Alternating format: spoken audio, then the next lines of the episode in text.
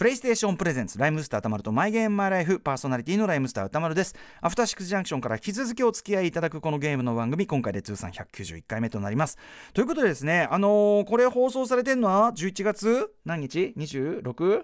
26日ですよね。あのーで、まあ、収録してるのが、えーもう一月近く前にですね、収録しておりまして、なので、なので非常にこうタイムスリップ感と言いましょうか、いわゆるテネット、えーわかりませんけどね。あのー要は、PS5 の発売を挟んででその PS5 発売記念の生放送も挟んでの後の2週後のこの放送なのに、えっと私はそのまだもちろん PS5 も触っていませんしあとそのあのアサシンクリードの新作バルハラであるとかあと僕ちょっと楽しみにしてるのは、えっと、セインツローのねあとアップグレードバージョンが出るよとかね。あとはそうですねあのサイバーパンクが出るよとかねスパイダーマンも出るのかな。だかそういうあたりもあのー全部ですねそのまだなくてですねじゃあ何をやってるのかと言いますと、えーだからちょっと多分今この11月末の段階で聞くとお前何の話してんのって感じするかもしれないけど今はその、えーマフィアシリーズ3作の、えー、とコンプリートエディションというのがまあちょっと前に出てで特に1がめちゃめちゃグレードアップされててこれ非常にやりごたえがあってで、えー、とめちゃくちゃやっぱり面白かったから、えー、123でまああのすでにやったことがある3とかを今ちょっとやってるんですけどやっぱ3がね一回やってるんですけど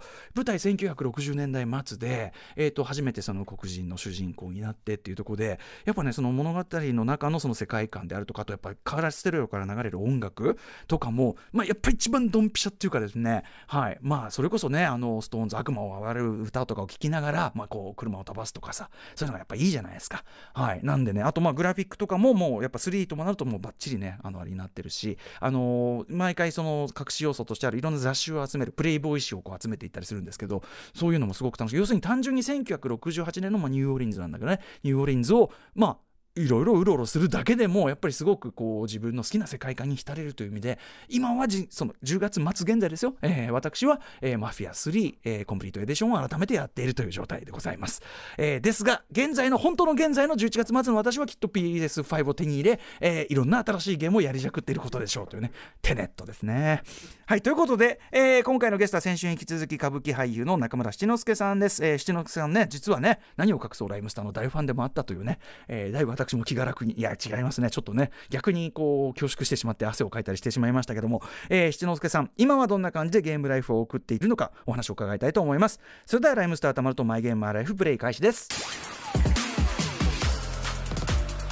TBS ラジオライムスター歌丸とマイゲームマイライフ。ラジオクラウドエディション。My game, my life.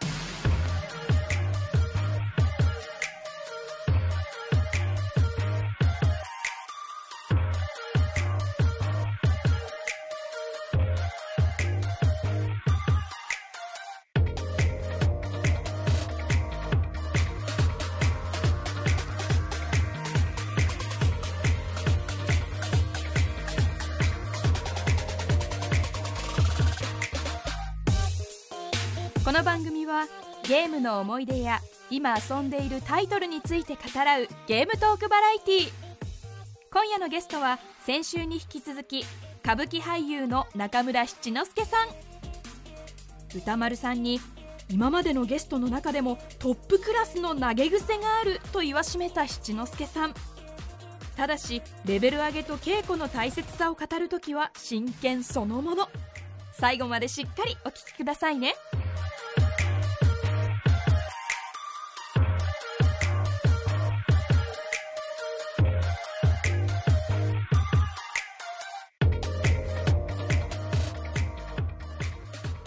はいということで今夜のゲストは先週に引き続き歌舞伎俳優の中村七之助さんです。よろしくお願いします。よろしくお願いいたします。はいということで先週はねいろいろゲームの話と、はい。あとね恥ずかしながら私どもライムスターのファンでいただいていた話。はい。えーとそうなんです。伺いました、はい堀越仲間とねそうです。カラオケの締めは b ボーイズムという。もう、うん。これ嘘じゃないですから、は いありがとうございます。もうずっと聞いてあの覚えようと思って やっぱむず、僕たち素人であなかなか難しいので、えーはいありがとうございます。もうずっとこうイヤホンをこうしながら、うんうんうん。歌詞を見ながら覚えてましたね。もうでもマスターでしてるんですもんね。僕マスターしてます。僕もう何曲も歌えますよ。あ本当ですか、ちょっといずれ それを拝見する。そんな恥ずお恥ずかしながらですからあのカラオケのもう楽しむレベルで。いやいやいやいや、はいでもすごいあの光栄でございます。ありがとうございます。はいということで、えー、とこのゲームの番組、えー、と後編なんですけども、はい。えー、と後編は、まあ、あの今どんな感じでゲームをやってるかというのをあはいはい。大体伺ってるんですけど今ご自宅に、えっと、ゲーム機ってどんな感じで揃ってるんですえか、ーっと PS4 と、うん。あと任天堂クラシックミニあと、はい。スーパーファミコンはもうね実家の方にあるんで、はいあと、あの任天堂 DS うん。は持ってます、DS か、うん。はいはいはい。今はじゃあ稼働していうか割とゲームはそれでいやもう最近全然しなくなっちゃいましたよね、ね。だから一番本当に最近でやったのはドラクエイレブンやりましたね、そうですか。これねやっぱお忙しいとこありますけどそのゲームあんまりこうちょっとやる時間なくなっちゃったっていうのはなんかこうきっかけっていうかあります？いやあそうそう。僕恥ずかしながらすごいアナログ人間で、うんうんうん。あのパソコン持ってないんですよ、うんうん。ああなるほどなるほど。でパソコン持ってなくてうちにもうん w i f i も通ってないんでうすよ、んなるほど。あそれは。なんでああもこれははい。うすごく楽しいというのは聞いてるんですけれども、うんうんうんうんそのうん。プレステ4だとかは、えなかなかいやー本当にね。これでもねおっしゃってることなかなか実は重要というかね、w i f i つながってないと今もうすぐソフトウェアアップデートとかもう全ての局面に w i f i がいるじゃないですか。でもなんかそういう人ばっかじゃないよっていうこともね 当然あるからかね。簡単に言ったらね w i f i 僕よくそその仕組みが分かってないんで、うんうんうん。うんだからそこら辺でこうストップしてしまってるっていうのは、いやこれは本当にあのそれがないと手も足も出なくなっちゃってるっていうのはちょっと極端な状況かもしれないですねやっぱね。や。っぱりそうなんですか、うん。まあ、うん。僕もやっぱすごいそれはそのもちろん w i f i つないでるしあるけどあもうこれつながってなかったら要するにもう動かすことすらできないじゃうんんみたいな、たまにほっといて、久しぶりに動かしたをやるとソフトウェアアップデートができてないからもうそれのダウンロードでもうめちゃくちゃな時間になっちゃってもうその時点でやる気なくなるじゃないですか。わかります。それは。そう。だからねこれはちょっとだからそのこういう方ももちろん便利は便利なんだけどともそれはちょっと思いましたね。そう。それでねちょっとあんまりやらなくなったっていうのは、オンラインゲームが多くなったっていうのもありますしね、それでやらなくなってしまって。だから DS は、喫茶店とか行けばうん w うん i f i があったりするんはいはい。でそこでこうできるんですけどあの家でやじっくりするのは なかなかやらなくなっちゃいましたね。でもこれはじゃあちょっと七之助さんねそんな七之助さんに、はい。あのゲームに戻ってきていただきたいというえ？気持ちを込めまして、えっと、番組からのお土産です。え嘘、はい。本当？えありがとうございます。あのいろいろソフト詰め合わせでございまして。え、はい。あの本当ですか？お宮です。はあい、ミンゴルある。そうミンゴルもね、はい。あ。ちなみにミンゴルね先ほど実はちょっと VR もやっていただいてミンゴル VR なんかも。すごい。あゴーストオブツゴーストオブツシマとかやっていただきたいですね。これね。美之助さんも楽しみだって言ってました。これはねあの現行の時の対馬が舞台なんですよ。じあへのアメリカのゲームなんだけど、向こうからそうですそうです。モンゴルから攻めてきたのをあの対馬で迎え撃つ侍の話で。しかもその侍イズムがめちゃめちゃちゃんと外国で作られたとは思えないぐらいあのよくできててこれはめちゃこれはめちゃおすすめです。大丈夫ですか？あのあれなくてもその。これ w i f i はいるやっぱなポケット Wi-Fi 買う動くは動くは動くけどね、まあ大うん、ちょっとやってみてください。とか、はい、これ、ラストバス2っていう、まあ、ゾンビゲームで、これも素晴らしいですし、これはもうあの作品としてはもう PS4 の限界いってると思いますし、あと、そのデス・ストランディングってね、それはあの、はい。メタルギアソリッドの小島秀夫監督のもう最新作で、俺これえあれに似てますね俳優さんの名前わかんないけど、うんうん、あの。あノーマンね、それあの本当の実在の俳優さんです、これ。あれですよ。ねあの。あのウォーキングデッドウォーキングデッドはいはい、そうそうそうそう。ダリールだっけ、はいはい、そうです。あよくご存知。ででもあのその人をキャスティングしてるやつですしね。へあそれもすそもちろんもう去年のね大傑作ですしね。とかデイズゴーンのいろいろ一個一個一個もう一個一個ものすごいあもの珍しげはいそうそう。これもゾンビゲート。あこれ VR 専用なんだ。そうあのねミンゴルの VR ですねそれはねそうなんですよ。VR お持ちではないですもんねもちろんね。VR 買わないと。先ほどちなみにえっとアイアンマンのねマーベルアイアンマンうん VR を VR 初体験ということではい。やっていただいて、そうなんかも入ってますからね。すごい。まあでもねあのどれもおすすめなんではい。ぜひちょっと、え w i f i がなくても動くかどうかはちょっとあれですけども、はい、いーちょっとうん。頑張ります、やでもあの先ほどね VR も体験していただいて、はい。い、かがでした？PSVR もうちょっとすごいですねなんかその本当にこうアイアンマンのスーツ着て飛んでる感じっていうか。飛んでる感じですしまあブーって振動もありますし、うんあれで風があったら完璧でしょうね。そうでしょうね。だから環境整えてねそう。やればね。扇風機かなんかはい。前に置いてやったら、今あとイヤホンのあれでしたけどもちゃんとこう音もがっちりやってやると相当没入しますよねね。もう今の時間でうん。あんだけこう、あちょっとつかめてきたなとか、うんうんうんこう快感になるってことは、えええちゃんと飛べたらえそうもうたまらないでしょうね。あのちゃんとこうアイアンマンの飛ぶこうキューピーちゃん型のこのポーズを覚えてねってこそうやっていくわけですけど僕らこう見ててもねあの七之助さんこれね VR のポイントとして、やってる人を外から見ると間抜けっていう、まあそうですそうでしょうね。これがまたいいんですけどパーティーグッズとして。ね。これ一人でやるのはちょっと恥ずかしいかもしれないですね、でも。でもなんか仲間とこうやいのやいのあの外から見てダセえぞみたいなこと言いながらやるのも楽しかったりするんで。楽しいですはい初めての経験でしたね、うんうんうん。いやこれそのやっぱそのそこの場に本当にいる感みたいなのってもうすごかったです。これはだからいずれ歌舞伎とかに何かしらのエンターテインメントの形に全然応用できる何かだと思うんですよね。いや完全に応用できますよね、特にまあそのこういう時代でね、ん劇場に来れなはいい時はい。に、うん。その配信でうん。VR とうんかうん。使えたら、はい。すごいことになるんだろうなと思いま客した、席側にいてっていうのももちろんできるし、ね。例えば現実には絶対ありえない舞台側から見るとか見るとか。あの、ま、間に入っちゃうとかっていうこともできるわけだかすらごい。ちょっとこれぜひ僕たちはい。中村座ってあの仮設のテント小屋があるんですけれども、ええ。はいそこの仮設のテント小屋でうちの父親の夢でね、うんうん。ずっと。であのおかげさまでやらせていただいたんですけど、うんうん。それ開くんですよ外が。あの、うんうん。舞台の後方の扉がうんうんブワーッと開くんです。よ、はい。でそこでいつも例えば大阪城の前でやったりすると、大阪城がライトアップされた大阪城がお客様にボーンと見えたり、いろいろするんですけど、うん。昔父がこのテントだからどこにでも持ってけるねなんて、バーンと開いたらピラミッドがあったらいいねとか、バーンとあったらエッフェル塔があったらいいねとか、ピシャのさいろんなことを、あの夢が広がるねっていうのを VR をできますもんね。はいもうそれでそうですねそれもね。中村さんのパッケージだけ取っといて、そこで。そう確かに確かに確かに。それであのそこでお芝居して、裏は合成で、はいはい。いやだからそれこそバーチャル中村座を作っといてすごいですねこれ。皆さんがあのお客さんはうちにいながら VR つけてでオンラインでつながって新作をそういう仮想の形で見る、まあもちろんもちろん劇場にね箱に行くのも大事だけどあのそういうそこでしかできない表現特にやっぱこの時代はそうですね。あったらまあ嬉しいですよねやっぱね、うん。これあ多分生ともあの融合できるだろうはい、ラライブストリームとね。なんか合わせたりしたら、すごいですね。すごいですねやっぱねこれはすごく未来を感じますね、ぜひぜひちょっとあの体験していただいてすごい良かったです。僕はい。はやっぱ特にあのクリエイターの方は VR ぜひちょっとそのいろいろすごい革命だと思ってるんで革僕は。命ですねこれは。あのちょっとぜひちょっとここから何かはい。さらに。はいやっていただければと思います。そしてねちょっと山と積まれた新作ソフトこれややってしまう。ちょっとやりたい、うん。早速やりますわ。ということはじゃあその w i f i もオタクはあれだということはオンラインプレイとかもやってないって感じですかね。そうなんですよ、うん。オンラインプレイね。みんなイヤホンつけうてん。やってるんですってね、うまあそのねあのボイスチャットでやったりすることもありますし。うん。みんなそのと仲間とやったりまあやる人は野良ですよね。本当に世界中の人とね。いきなりやらかしたりして、あの銃のこう、うん。あの戦闘ゲームとか、はい。みんなやってますよね。FPS とかね。えあのお仲間とかお友達とか松田龍平君はお堀越仲間。ライムスター堀越 b ボーイズム仲間、はい、イボイズムが あの男はずっとやってるじゃないですか。ゲーム好きっていうのは聞いてますけどやっぱそうですか？ゲーム好きじゃなくてもうす大変。ジャンキー。ななんていうもうジャンキーレベルですよね。だっへて食事の約束してて、はい。来ないんですから。ゲームやってて。ゲームやってて。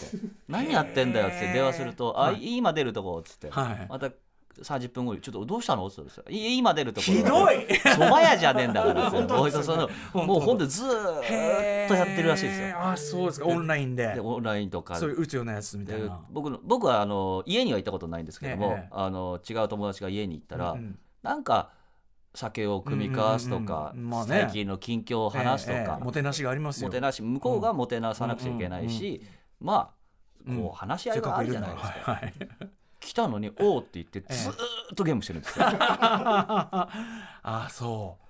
ちょっと人としてどうかっていうレベルで。でそその友達と一緒にだったらいいけど一、ええ人でずーっとこうつけてなんかこうだああだこうだああだこうだ。ねこっちでそのやりながらこっち話すでもなくてゲーム先の相手ずとーっとゲームしてるんです何をしに来たんだと思うらし 問題ありますねやっぱね、ああでもそんなあれなんだちょっといずれじゃあちょっとおあ話、ね、絶対あの呼んでください。来るかどうかわかんないですけど。お忙しいからねあの来たら、うん。多分ちょっとわけわかんない感じでずっと喋ってると思います。あそうですか。へえでもじゃあ隣にでもそんなねハマってる人いるけど逆に逆にそんなあれですよね、はい。ゲームやりすぎてちょっと松田龍平さんね、うん。明らかにその対人関係にうん。コミュニケーションに相互をきたしてる人見ると 逆にねこんなハマっちゃ怖いなって思いますもんね。思いますけど面白そうだなと思いますね、で徐々に僕の友達とかもうん。うん。やり始めてる人いるんですよ、うん。うん。うんでなんかみんなでやったっていう話をうん。ちょっと集まった時に話してると、あれ？確かに確かに。なんだ？なんだ？が。なんだ？なんだ？その話。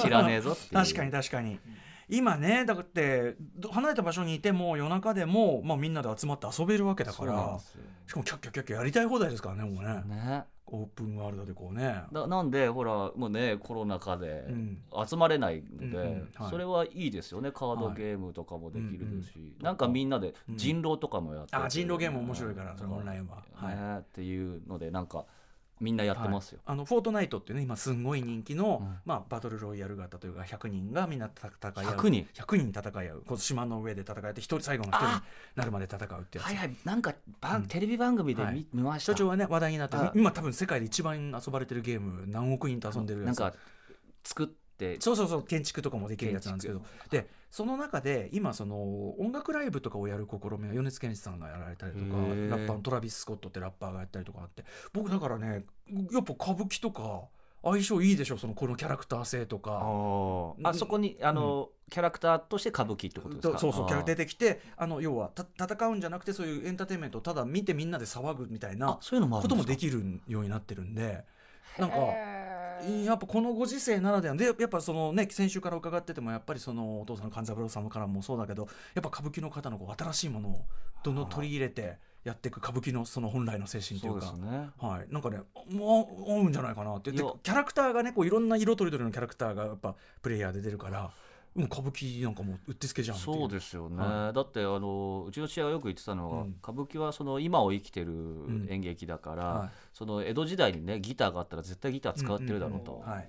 お三味線っていうのはあんまり使わなかったんですよ、うん。あのそうん。うん。のちょっと野蛮だというか、うん。うん。あのやっぱお琴だったりその、はい。お能とかではお三味線絶対使わないじゃないですか、でその歌舞伎役者がそのお能のパ,、をパクって、はい。はい。いやこれに三味線入れちゃおうよとか言ってそれで作ってったのがその歌舞伎であって、そのニュースがあったらそっちで、はい。あこんなニュース面白いね、じゃあ書こうって書いてたのが歌舞伎なので、うんうんそれよく口がこう酸っぱくなるほど言ってたんですね、うんうんもしあったらね、今こう古典になってしまったけれども、うんうんうん。古典もあってうん。今をはい。い攻める、うんうん。うんことも大事だよね。あそれこそうん。国運歌舞伎っていう国運で渋谷の国運でやったやつで、まあ、ど素人たちがええ伊藤聖子さんのラップね。やったんですよ、そうですよね。はいはいラップで歌舞伎、うんうんうん。はいはい。存じ上げてます。はい。だからそういうまあ、あのプロからしたらもうお恥ずかしい感じのあれですけどそういうこのその当時のその流行りというか、うんうん。そのものにあのその乗っていくっていう姿勢は、んやっぱり歌舞伎は役者として、ね。あの大切なことだと思いますから、はい。うんうんこういうすごい技術っていうのが、うんうん。まだちょっと普及はねなかなかしてないのかもしれないけれども VR だったりすること、もしうん世の中の人が大半が持つようになったら、いや全然ね。全然いけますよね。あとやっぱそのフォートナイトがまあアメリカのゲームだけどやっぱりその歌舞伎っていうねその日本の文化でで多分その海外の人が見てもおすごいあって思うような食いついてくれますからね。そうそうそう。そういうあれ、れにもなるし、いわいわゆるそのクールジャパンっていうかこっちのあの文化輸出にもなるしいろいろねいいんじゃないかなと思って。フォートナイトをややってほしいんですよねぜひね。どう操作難しいんじゃないですか？いやだってよん操作？操作そうだね操作難しいです、ね。まあちなみにあの僕はあのそのバトルエラー戦いのやつははい瞬殺されすぎてつまんないんで、はい でもね今はもう戦わないモードでパーティーモードっていうのがあってもうみんなそこであの乗り物とかに乗ってウェーイってやって知らない人同士がうわーって騒いだりとかもうそれだけで楽しいっていう感じになってるんで、はあすごいなそれは。うん。なのでちょっとぜひわまずは w i f i を入れることから。w あ i す f ご i いの導入から、はい、そうなんですよ。いろんな場面がなんか水がバーッつって水の中に潜ってお客たちもなんか聞いたりする場面があったりとか、そのお客様たちの自由度は高いんですか？銃とかもうどこどこいてもどう見てもそのあはあじゃあまあそのトラビスさんがこう、うん。海に潜ったらみんな潜るとドシャーンとか、か。まあ、水に飲み込まれちゃう。あ飲み込まれちゃう。ででバシャーンつってあ中でこうやってイエーイってこうやってるみたいな。はあすごいな。なんかいろいろねあると思うんでぜひちょっとねはい。W i f i の導入そしてと Wi-Fi の導入。と時にはまずまずね Wi-Fi の導入。時には松田龍平さんの知恵を借りる協力してくれればですけど何ももできないもん w i f i ねえちょっとそれはそれでね窮屈かもしれませんけどね。まあ繋いじゃえばそこまでなんで、ね。はい。繋いじゃえばそこまでなんで。うん、あとまあじゃあそのしお仕事仲間とか、まあ、歌舞伎の仲お仲間でもいいです、まあ、先ほどね松田龍平さん出ましたけどゲーム一緒にやられたエピソードとかありますか、まあ、ともそもねご家族がね。そうですね。家族でやったりすることもありますし、その先週も話しましたけれども、あの役者同士ではい。その野球ゲームペナントやって、うんうん誰がどこのチーム取るかって言ってやったりして、そういうとそういう時はやっぱ強いんですか？やっぱ強いですね、うん。でもね歌舞伎役者強いんですよで僕は昔はずっと広島だったんですけど、ええ尾形正田前田江藤っていうぐらいの時の、うんはいあのクリーンナップ。はい。あんまり野球詳しくないですけど。そうなんですよ、はい。そこそこで、あのを持ってだ向こうがそのヤクルト巨人とかやってる、うん。のでずっとやってました、うんうん、歌舞伎役者さんでもみんなじゃあうまいっていうのは何ですかね。やっぱた間をつかむのがうまいんですかね。この野球好きな人が多いんじゃないですか。あ単純に。うん、単純に、うん。なんでこうやってたっていうのはありますね、あとね、えっと、この番組で言いますと、まあ、あの歌舞伎俳優、えー、坂東美之助さんが8月に出演された際に、これその時に志の輔さんの名前が出た、うん。えードラクエ11を一緒にやっていて NintendoDS で一緒にプレイしていた中村兄弟にネタバレを食らったと、えー覚えてないな。あいつあいつひどいっつってそういう話が出たんですけど、覚えてない？覚えてないです。やった方は覚えてないんですよね。えーってでもそのえーってねなったと思うんですけどね美之助さんは。なんかずっと言っ確かにあのちょっとこうちょっかい出しやすいタイプの,、あの来てわかそんな感じがわかりませんでした。いやいやそそんなこと そんなことだあの面白い、本当にあの,、まあのなんていうか今を生きてるという面ではかぶいてる感じの男なんで、オタク趣味もありますしね。そうそう、ん。なんでそのいじりがいもあるんですよ。彼可愛いから。なるほど。じゃあちょちょっとちょっと怒らせるぐらいが。そうそうそう。ななんでこうパッと言ってみたなんとかなんとかだよとか言って言うと、はい。やめてくれっていう。今からだから先にどんどん進めて絶対みっくんって呼んでるんですけど、はい。ミックより先に進めて、ミックに全部言うっていう。じゃあ逆に坂野美之助さんと一緒にゲームをやるとすごく今後ねゲーム進み率が良くなる可能性ありますね。すごかったですか？詳しかったですか？やり込んでるやつは相当やり込んでる感じでしたねやっぱねはい。あ いじ意地悪したくて。やるっていうかね。ゴースト・オブ・ツシマも楽しみにしてるっておっしゃってたから。本当ですか、先にじゃあやって全部言ってやろうかな、ねえこれもちょっとオチとかあのドラマがあってすごくね重要だったりするんでね、うん、ぜひぜひちょっとそのあたりもね、じゃああの楽しみにしてください、はい新たな話ね。ちなみにゲームをする時の姿勢ってこれあのこの番組やっててあのたまに驚くっていうかあんまりほら他の人がどういう格好でゲームしてるのか知らないじゃないですか。でよくよく聞いてみるとめちゃくちゃな格好でゲームしてる人がいたりするんで。昔あのなんか、ん。ゲームをやるクッションっていうのあったのご存知ですか？ゲクッション型。手の部分、はい。手の部分手の部分っていうかこう手を胸の回す部分が胸の前の部分にがくれてて、はいはいはい。でここにこう、うん。あ膝にはい。下があって眼科の機械みたいな顎にこう、うん。上があって、はいはい。でこういう風な感じはいはいはい。でゲームできるっていう,、あの、はい。そうクッションはあったんですよ、ええ。あ。うん。今ないんじゃないかな。ああちょっと今ちょっと画面上にね出てます。まあでもすごい。ああれこれこれこれ顎これ持ってました、うんうん。はいはいはい。青青と黒のやつ。へーなななんていうのか分かんないけど、うんうんうん。あのまあかっこ悪いですよね。かっこ悪いですよね。これこれあありました。へえまあでもこれは明らかに長時間用ですもんね。長期戦長期戦の構えですねこれこねれはありましたね。へえちなみにあのねゲームめちゃくちゃ長時間やってたというお父様中村勘三郎さんはどんな感じでやってらっしゃいあます？かうちの父親も同じあのー椅子で座ってやってましたね、うん。ゆったりと。だからうちはもうそういうその激しいものはやってなかったので、そもそもアクシそうかあの、うん。RPG とかシミュレーションとかじっくりやる系ですもんね。そうなんです。なうん。なんであのずーっとこうん。うやってなるほど。リラックスしてやってましたけど、ね。今今っていうかそのゲームやるときは、まあ、今ねそのうん。DS とかのみ稼働してるってことですけど、まあ夜とかですかねそうですね。夜移動、移動あ移動多い街移動が多いじゃないですかそうですね。移動はやりますね。うんうんうんなんかあまり良くないことなのかなと思いますけどね。あのうん移動やっちゃいますよねい。やいやでもねやっぱりそのそういう時間が多い皆さんですからねあとトイレね。トイレ？あートイレでやっちゃったりする。トイレ？トイレはまあその本読んだりとかありますけどそそその本を読むっていうのの代わりに代わりゲームにゲームしてただまあ本もあれだけどその要は本はパターンってとしてねうん。また続きを持ってますけどゲームってその下手するとこうお尻出したままそうだだそうなんですよ。あんま良くないことだなと思います。お尻に良くないやつ。お尻に良くないやつうんうんうんなんですよ。やっちゃう。やっちゃうんです。よだからだからまあ今その携帯だったりもそうですけれども、ええ。そそういうものがないと、あちょっとなんかなんか見てないと、うんなんか見てないとっていうのが、あれ癖になりますね、うんうんうん。あよくないなと思ってるんですけど。僕も例えばご飯食べる時とかにやっぱなんか見てないとみたいなあんまりお行儀よくないんだけど、ご飯中やったりとかはないですかご飯中はないです。逆にご飯はこれねうちの家の,、はい。あのちょっとルールで。しつけで、うんうん、ああそご飯の時うん。はテレビもなし、ちゃんとご飯に。あこれは素晴らしいな。それだけはやっちゃいかんなと思ってやったらこれ大変だなと思ってやらないようにしていやでもそれは素晴らしいね、うん。あの確かにご飯に失礼ですからね。ご飯にじゃあ多分です。そっちはまにうん。多分僕ずっと行っちゃうんで、ご飯食べなくなっちゃうと思うんですよね、あそうか。夢中になっちゃってね、うん夢中になっちゃって、うん。でもでもご飯の代わりにトイレじゃトイレはトイレで問題ですもんね。そうなんですよ。トイレ問題なんですよ。だから最近それすごく思ってて。本当それあのずっとなんかねあの姿勢で、まあ、仮に綺麗にしてても、あれってなんかやっぱ地になるとかなんかお尻に良くないらしくて、うんですよね。うん、なんか。だからよくないなと思いながらも、うん。何かがないとうん。トイレに入れなくなるっていうのでゲームその時のハマったゲームとかと、うん。うん。ゲーム持ってっちゃうんです DS 持って入ってる。DS 持って入って。あと普通に不潔？そうですね。完全に不潔ですよね。今このご時世本当ダメなんですよ絶対ね。ねえ。いやいやいや。でもまあちょっと気持ちはわかるという感じですかね。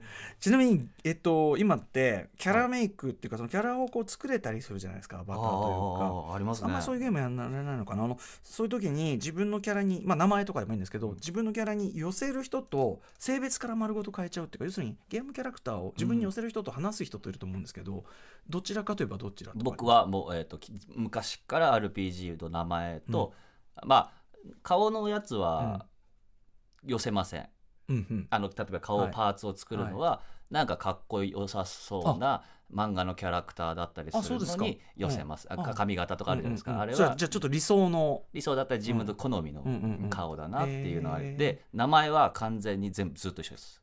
どうしてるんですか？シノターカってえ？え？ターカターカ、うん。高雪だから。ああそういうちことか。の兄貴は正幸なんでマーサなんです。なるほど。あへえそれをずっと使ってる。ずっとです。ターカもずっとです。へえかわいいなんずーっとかですもすごい小学生っうぽいそうそうそう。もうずっとです。へえ名前をその変えたりする時は絶対ターカです。面白いですね。その名前その自分の名前にちなみつつ見た目はなんか全然全然違うんです。名前だけはやっぱりぱターカでもなんかゲームの世界のアイデンティティっていうかねうん。感じなんですかね。面白いな。これは昔から変わらないですよね。なるほどなるほど。あとえっ、と仕事とかあと学業とかこうやらかしちゃったとかあります？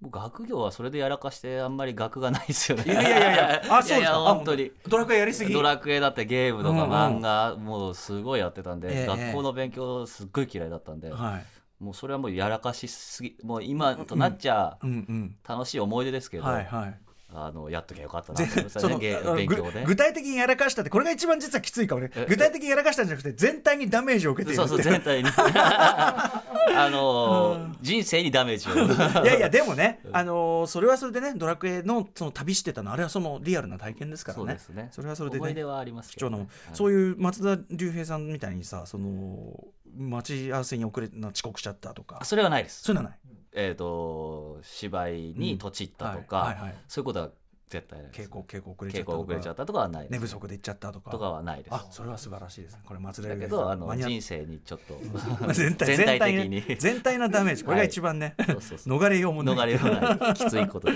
す、いやいやいやそんなことないですよこれはね、うん。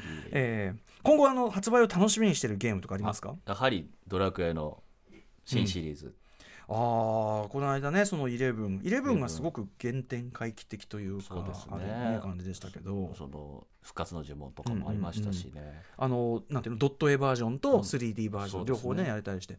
あの中川翔子さんしょこたん。がはい。やっぱドラクエ大好きで、はい。この番組に来ていただいた時に僕はやっぱドラクエ全然弱者だから、彼女の説明でああと思ったのがだからあの 3D で作られたことでその自分たちがずっと想像し続けてきたドット絵の向こうに想像し続けてきたものが本当はこういう形だったんだああみたいなそうですね。その驚きがあるって言ってて。そうそれはありました、うんうん。ああもう素晴らしい作品だ。あのそれこそまあドラクエの話ですけど10はあの、うん。オンラインじゃないですか,、はいはいはい。あれはちょっとやってみたいなと思って、うんうんうん。やっぱりあの終わりがない旅というか、はい。がなんかうんオンラインのにはありますよね。はい。もう一つ本当に世界があってね。一つがあって、はい。あとはまあクエストみたいのがうん。こう日に日にうん。追加されてっていいうの、だからまあ新作を作る理由が難しいのかなとは思いますけどね。あるゲームをねアうん。ップデートしていくっていうパターンがね、ありますから。なんでちょっと C シリーズはまだ楽しみですがうん。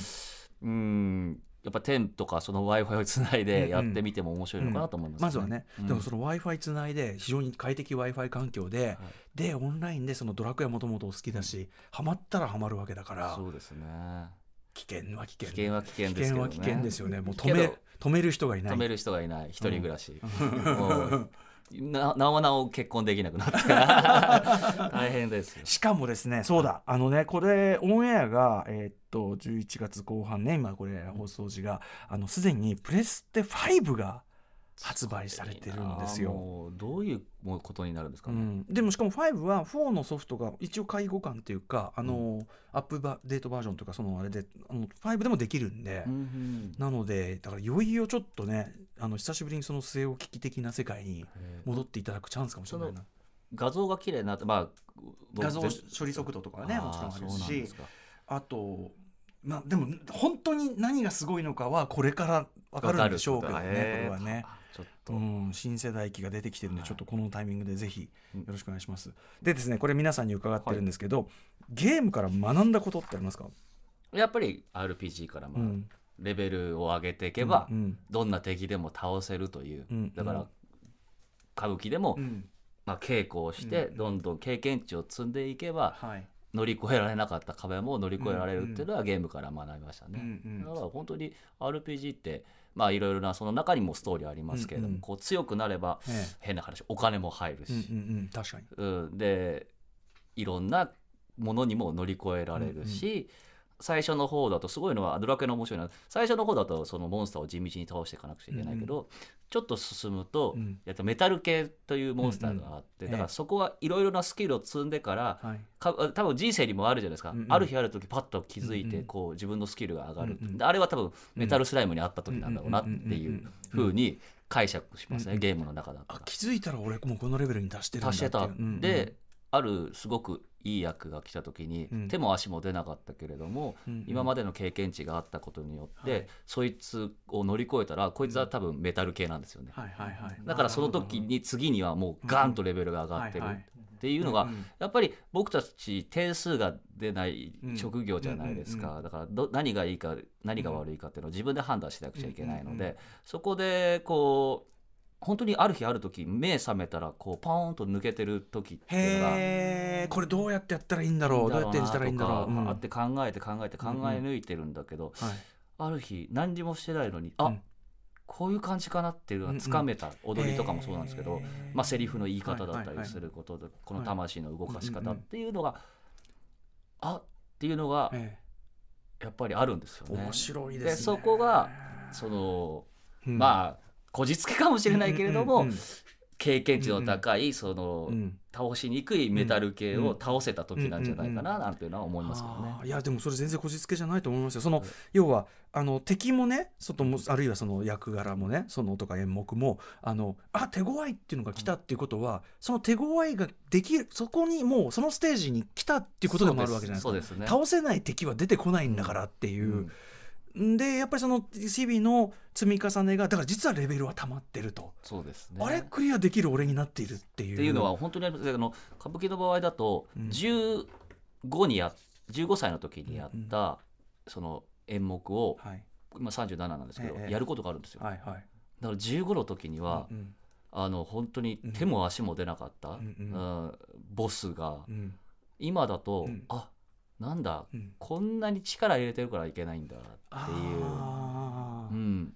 弱体化魔法を覚えてたり。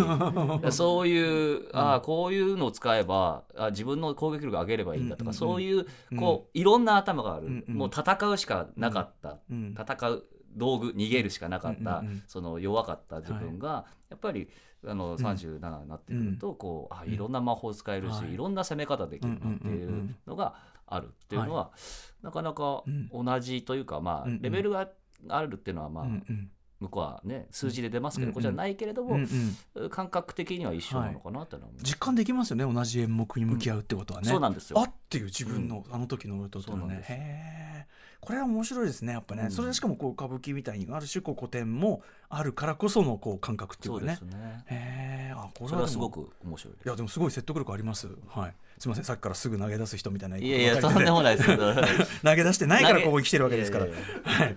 あとですね、えっと、ゲームの未来このから先、まあ、ゲームこうこうなってってほしいとかこうなっていくだろうみたいなのありますか？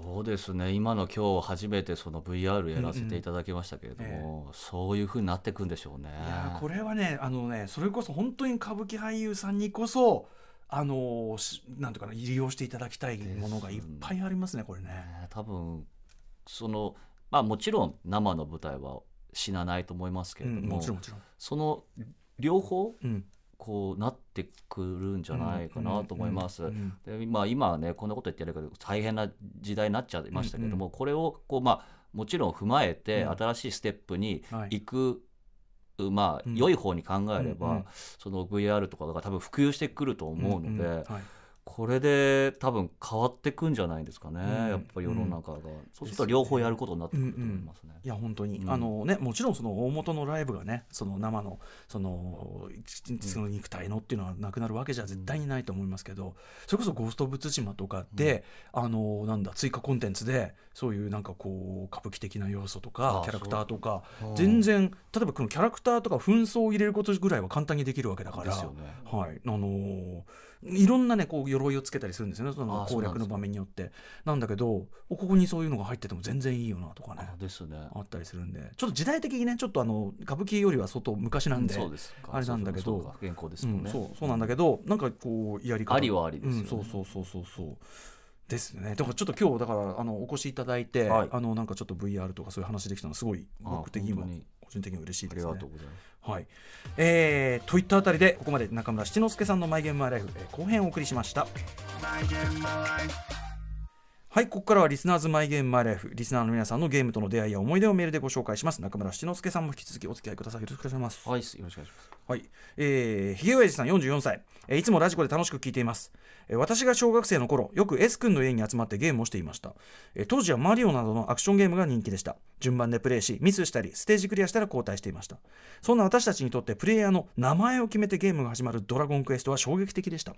ロールプレイングというジャンルのゲームは初めてだったんです。もちろんねこれで初めて知った人多いわけですよね。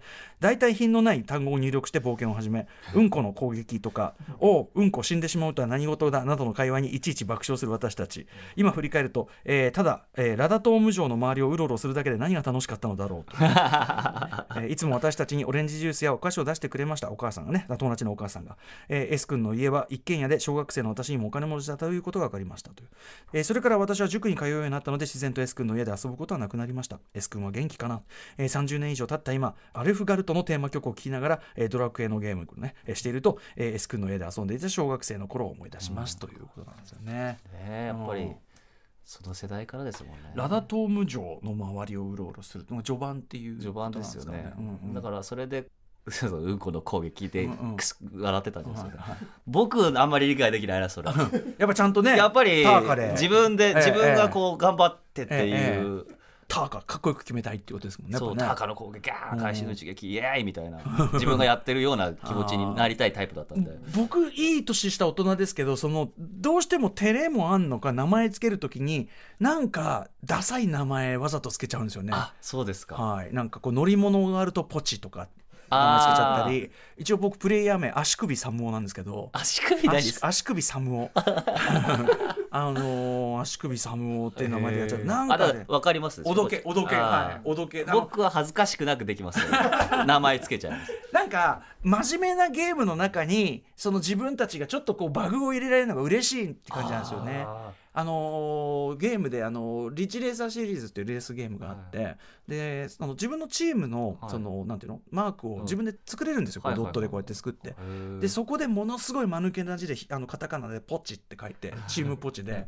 でそれがこう車体に貼られてそうすると画面の超かっこいい画面の中を「ポチ」って書かれた車がこうあ、そういうね、面白さがね。そうそうそう。いわゆるこう板車とは違うけどそういう感じのね僕なんてあのパーティーは家族ですから名前ね。あ本当にリアルな。リだから、うん。たターカとマーサー。うん。でののうちの父は典明なんで、はい。ノーリーで、はい。うちの母親ヨシエなんで、はい。ヨッシーなんで、はいはい。本当かリアル家族。リアル家族ですから、はいはい。4人パーティーとおおでもだからそのまあ思い入れがね。友達に見られたら超恥ずかしいですけど あんまり見られることどんないんで。だけ家族好きなんだよみたいないやでも思い入れがね全然違いますもんねそうなるとね。そうなんですよ。もう一人も死なせらんないよみたいな。っていう気持ちにもなりますなりますよねやっぱね、あとおいなんだよお母さんに何してくれんだよってとさ かあのまあ配分分ねなんかなんとなくこはい、う例えばその僕は勇者。はい。父親は戦士、えうちの兄貴は魔法使い、はい。母親は僧侶みたいな、はいこう配分もこう分かりやすくなるんで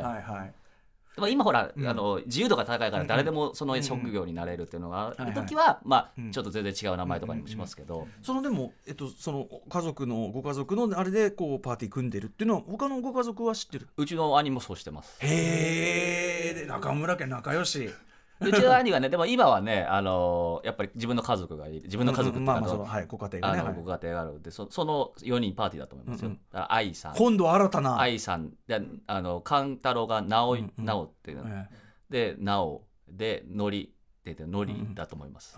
えへえその直哉家族ネーミングシステムは継承されてるんだ。継承されてると思います。でも確かにその思い入れ度って意味ではいいっすねそれもね。そうそうなんか敵を倒した時の爽快感も、うん。なんかおいよ確かに強いぞみたいな、よしよくやったみたいに確かに確かに。な のがありますよ。なるほどね、ちょっと一つ知恵かもしれないうんこじゃね？ちょっと、うん。ちょっとね、うんこ。あのだから出落ちなんですよ所詮そうですよ。所詮出落ち、うあの序盤しかだからこれやっぱ多分その遊べてないんじゃない？まだ幼いから。多分あ序盤でキャッキャキャッキャやってるだけなんでしょうけどね。はい。えー、とひげがさんありがとうございました。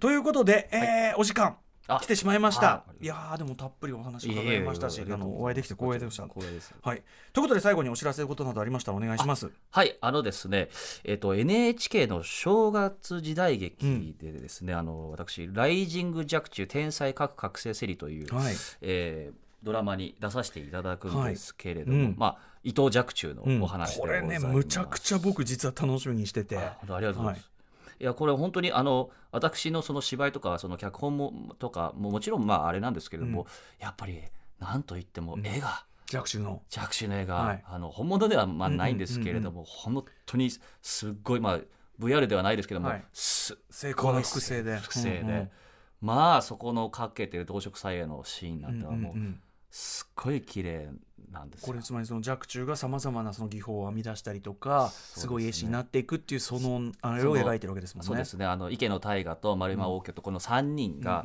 どうこの若かりしい時から、その天才たちがこう刺激し合って、その立派というか一人前の絵師になるかはい。っていうのを描いた青春ドラマでもある,、あるんですね。はいなのでその中でやはり綺麗な絵だったりするものがたくさん出てきて、僕自身もすごい楽しみなはい。作品でございます。来年のうん。2021年1月2日の土曜日にうん。NHK 総合で、はい。えーあ BS4K、はい BS 4K でも同はい時放映、これ絶対録されます。画する。うん。えー夜7時20分からですね、永山瑛太さんとうん。か、中川大志君と、うん。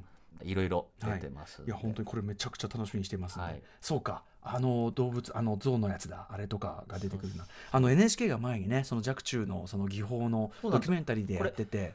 面白いですよね、はだからそれのでなかなかうん。この伊藤若冲でうん。ドラマでお芝居で見せるってないんですよね。うんうん。あのそうですね。あのドキュメンタリーとかはあるけども、ドキュメンンタリーの間にちょっとしたお芝居があって、うんうん。ドキュメンタリーがあってっていうのはたくさん作ってるんですけど、一本丸々そのうん。ドラマでやるっていうのは、うんうんなかなか珍しいことなので,、でこのね伊藤若冲っていうのもごめんなさい話しいながらやもうぜひぜひ。伊藤若冲って面白くてうん。何にも残ってないんですよ、あのそどういう人かの個人に対する、はい、人人物像はい、人物像が。で唯一残ってるのははい。そのお墓にうん。聖国寺さんというお墓の4面あるじゃないですか、うんうん。お墓し四角。いでそのはい。3面にはい、どういう人かっていうのを書いてあるんですけども、それでしかあんまり残ってないんですへえどういう人かちょっとミステリアスな。なので,、うんうんでそれに今回はその、うん。脚本はい。でこうどういううん。人なのかっていうのをこううん。すごくうん、肉付けしていってというか。肉付けしていって、うんうん。見たことのない多分、うんうん。ジャック中像だと思いますね。いやめちゃめちゃ楽しみです。あの本当にこれはおすすめだと思います。若冲自体がねその自分のその書いたものの真の価値が分かるのは、そのなんだ100年後？何年後？そう1000 1000年後っていう。1000年後、うん。1000年後だって超かっこいいねこと言ってるけど。そうですでそれがしかも全然故障じゃないぐらい奥深いじゃないですか。そうなんよね。だからこのうん。1000年、源隆さん監督とこのうん。脚本を書いたんですけども、なんか伊藤若冲って偏屈な人っていう、うんうん。に人嫌いで偏屈な人っていうのが、うんまあ若冲知ってる方は、そういう想像だと思いますけど、うんうんうん。今回はそういう感じではなく、うんうんうん。どういうふうでこういう人生を歩んできたかっていうような、しかもあの若かりし頃の若冲だからもう、同色祭で40いくつで書き上げたのかな、そううん。そういうところまでなので、はい。うん。なんかすごく爽やかな作品となっております、ね。単にだって閉じてるだけの人だったわけがないと思うんですよね。あんな技法をね思いついたりとか。いろんな例えばそのあの材料とか、それこそねうん、投げ出さない人でしたね。僕とは真い逆いやいやい人や。七之助さんも投げ出してないからここにいらっしゃるわけ。だからね歌舞伎俳優としてはい。見たらこの繊細さとかもうちょっとびっくりしますよね。びっくりしますよね。あの説明というか解説受ければ受けるほどびっくりするしあと今になっていろんなことがここ分かってくる。これ色変わるんじゃん、うん。みたいなのが分かったりとかすごいですよね裏ね。彩色であったり、うん。もういろんなことはうんうん。この人考えて、でまあ絵にしか興味がうんなかった、そのうん。本当に青物問屋の,、うんうん。あの若旦那で、うん。お金にも、まあ、最後の方でちょっとあの晩年火事でね、うんうん。あのちょっと質素になったっていうんですけど、うんうん。それまでこう苦労といううんあまり苦労してこないで、うんこうだから顔料とかの絵のね、あれもすごい高いの使って描いて、うん。でまあこの当時にこういう絵を描くっていう人はそこなかなかいなかったと思うんで、だから多分評価あんまりされなかった逆に理解されきれなかった。理解されなかった。怖いというか、そういう才能をうん。否定されてたんじゃないか、でも本当に彼の曰くうん千年後じゃなかったですね。何百年後にも評価されて、うんうん。今じゃねもうね。日本を代表するいや本当に。いやだそれをやらせていただいはい。いやたのでだからこれ試みとしてもそのドラマとして描くというのもすごく楽しみにしてたんで、ぜひぜひはい、ご覧ください。そしてもちろんね歌舞伎のそのね方もね歌舞伎座の方も、ね。はい。歌舞伎座の方も。再開してますから。はい。はい、ということでございます。ということで、えー、とじゃあ次回は w i f i をつないだ後どうなったかというあいいですねそれ。はい。ぜひ伺いたいと思います。はい、えーゲストは歌舞伎俳優の中村七之助さんでした。またよろしくお願いします。ありがとうございました。ありが。とうございます。どうもウィンズのケイタです、え PS5 発売おめでとうございます。というよりかはもうありがとうございますと。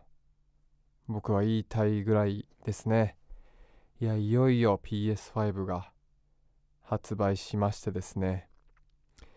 待ちに待っておりました。本当に日本中のゲーマーの皆さんがこの日を待っていたんじゃないかなと。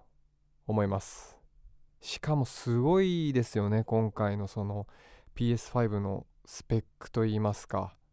スペックうん分かりやすく言うとその機能性というか能力がねこうほんと解体したらこんな値段じゃ買えないよっていうぐらいのすごい能力があるんですよこの PS5 には。まあ僕も実際触りましたけど結構ねロードが速かったりねロードが速いのかなりのねストレス解消というかストレスなくねゲームできるんでほんと快適にできますよね。あとは、まあ僕の大好きだったですねデモンズソウルっていうゲームがですねあのーリメイクされて PS5 版でも出てるんですけどこのグラフィックの綺麗さとこの快適さやっぱりねもう本当に PS5 もう本当にすごいという一言に尽きるかなと思います。まあ本当にプレイステーションねいろんなシリーズが出て4が出た時もこれ以上あんのかなと思ってましたけれども、まあ、3が出た時も思いましたね。2から3に行った時もこれ以上はないだろうと思った4で超えてきてそして4ずっとやってたんですけど4から5に行く今回もこれ以上あんのかなと思ったらやっぱあるんですね。本当に本当ソニーさん素晴らしいです。すごいです。ぜひ今後もね PS6、7ともう本当にずっと楽しみにしてるんでぜひぜひまた新しい僕たちを楽しませてくれるようなゲームを期待しております。今後ともお世話になりますのでよろしくお願いします。以上ウィンズのケータでした。